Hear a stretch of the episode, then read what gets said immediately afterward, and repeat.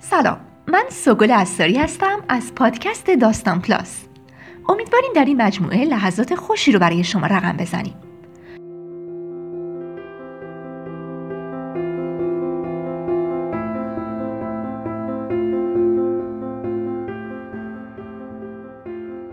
داستان رساله آدم ها و غول ها نام داستان کوتاهی است به قلم هادی تقیزاده که در شماره 113 مجله داستان همشهری چاپ شده. هادی تقیزاده نویسنده‌ای توانمند و پژوهشگر تاریخ است. از سری کتاب‌های ایشون می‌توان به فشار آب بر دنیای عجیب دلکو، گراف گربه و باواریا و چند داستان دیگر اشاره کرد. گراف گربه او در سال 1391 به عنوان رمان متفاوت سال انتخاب شد. الفبای لازاروس هم جدیدترین اثر این نویسنده است که به تازگی منتشر شده. داستان رساله غول‌ها و آدم‌ها رو با خوانش هادی تقی‌زاده میشنویم. علی رزاقی بهار تهیه کننده این برنامه و مدیر تولید اون آینور فاروقی. با ما همراه باشید.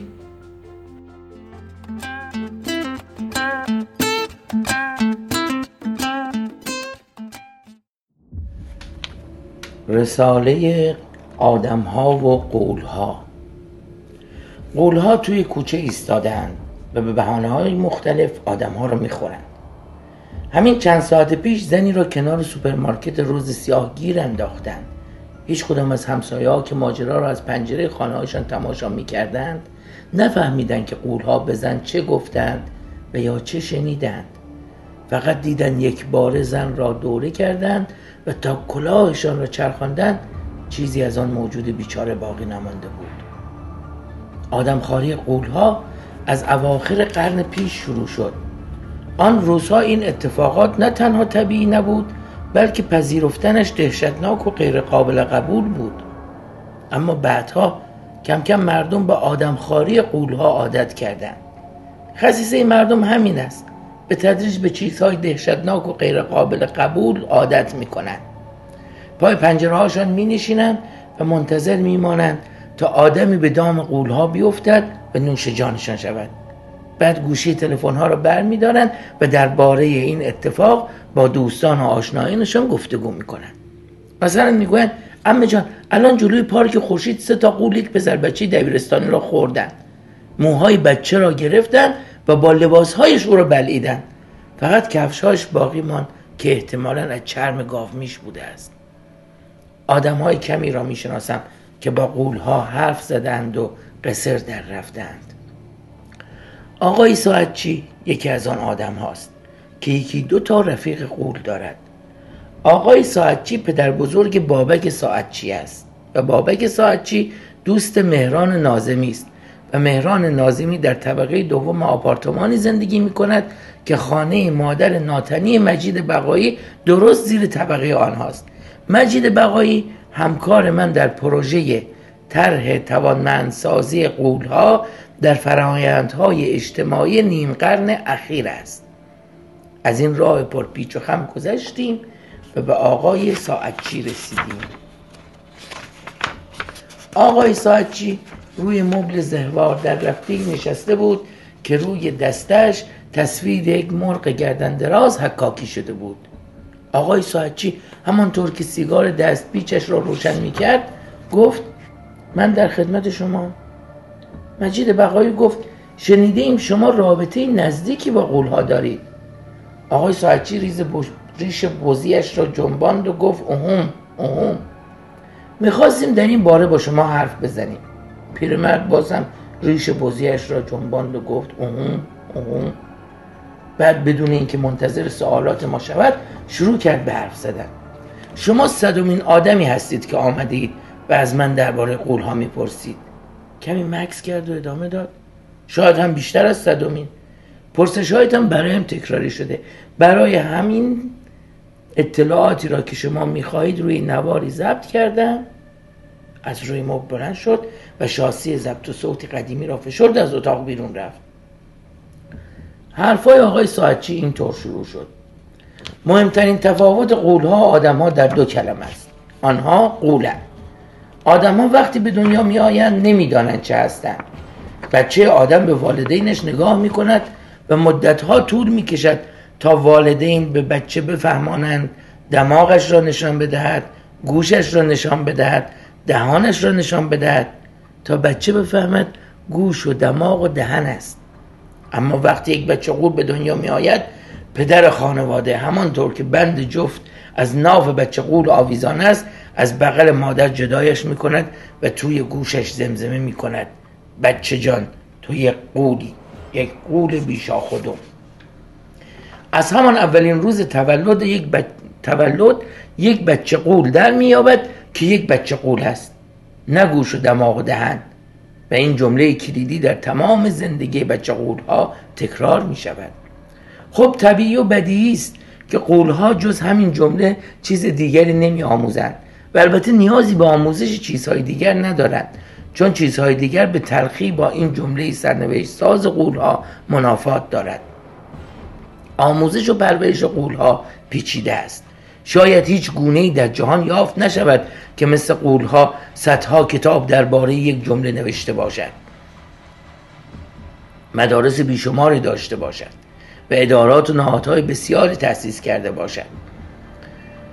به نظر من قدرت قولها از همین جمله کوتاه به وجود آمده است. قولها در مدارس طبقه بندی می شوند: قولهای گوینده، قولهای شنونده، قولهای خورنده و قولهای بلنده. قولهایی که شما در طول روز در کوچه خیابان میبینید بیشتر قولهای خورنده یا قولهای بلنده هستند. قولها عاشق دو چیزند: اول پول و دوم پول. پول اول به معنی رفاه و پول دوم به معنی قدرت است. رفیق قولم رازی را با من در میان گذاشت که افشا شدنش برای او عواقب تلخی داشت. شما هم این راز را ناشنیده بگیرید، نمیخوام برایش دردسر درست کنند. او گفت قولها دندانهایشان را با پول تیز میکنند. وقتی نوار به اتمام رسید و ضبط و صوت خاموش شد، آقای ساعتچی آمد و دوباره روی مبل نشست.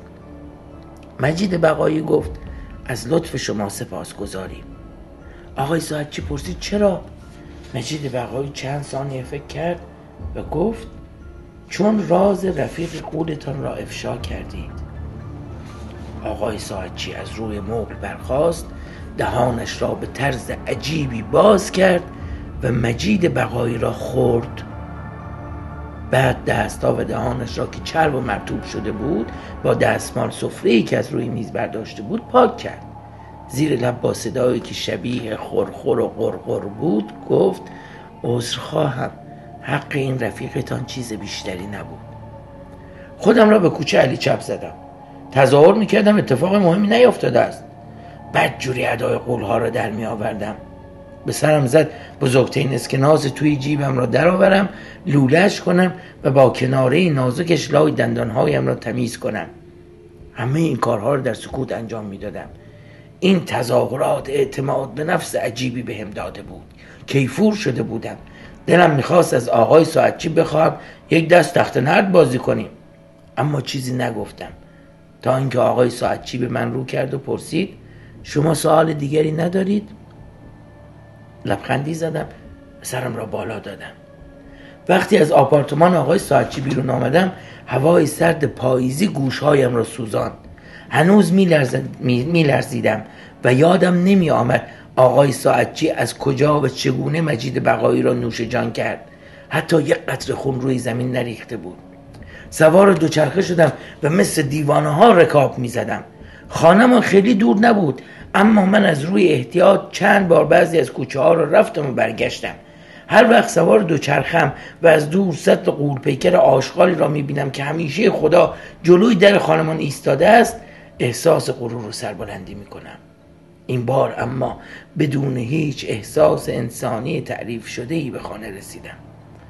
دوچرخه را به لوله گازی که جلوی در خانه بود زنجیر کردم و از پله‌ها بالا رفتم. توی خانه لیلی جلوی تلویزیون نشسته بود و برنامه مستند اولین سفر به ماه را میدید. پرسید: به ملاقات آقای ساعتچی رفتید؟ گفتم نه. پرسید: تا حالا کجا بودی نکبت؟ گفتم رفته بودم پیش یکی از دوستام، یک قول. ایلی گفت اهم. پاهای باریکش را روی هم انداخت و پرسید میدونی اولین آدمی که به ماه رفت کی بود؟ گفتم یوری گاگارین. گفت نیل آرمسترانگ. بعد ادامه داد من قهوه میخوام. دلم نمیخواست برایش قهوه بریزم، دلم میخواست او برایم قهوه بریزد. آن وقت بگویم چرا شکرش انقدر کم است. بدون اینکه اعتراضی کنم رفتم توی آشپزخانه و قهوه جوش را برداشتم. همانطور که قهوه را توی فنجان میریختم فکر کردم همیشه من برای لیلی قهوه ریختم. از آشپزخانه با صدای بلند پرسیدم با شکر؟ با شکر. از آن موقع تا الان تقریباً 1 هفته است منتظرم لیلی بیاید و مرا بخورد.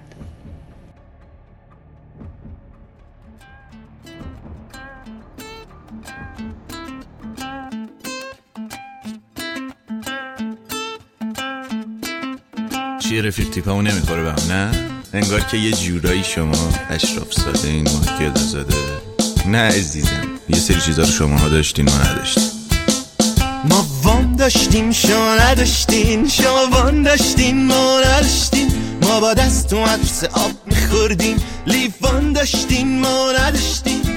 بازیم تیله و تشتک بود، مال شما اسکی تو شمشک بود. ما رو کهنه بمونیم و سن مال شما خوشگل پوشک بود.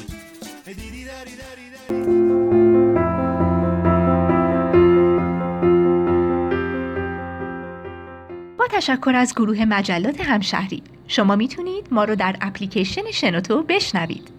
ممنون که با داستان پلاس همراه بودید. شما میتونید برای اسپانسری این برنامه با شماره 0903 63 50 502 در ارتباط باشید. شنبه و سه‌شنبه هر هفته داستان پلاس رو بشنوید.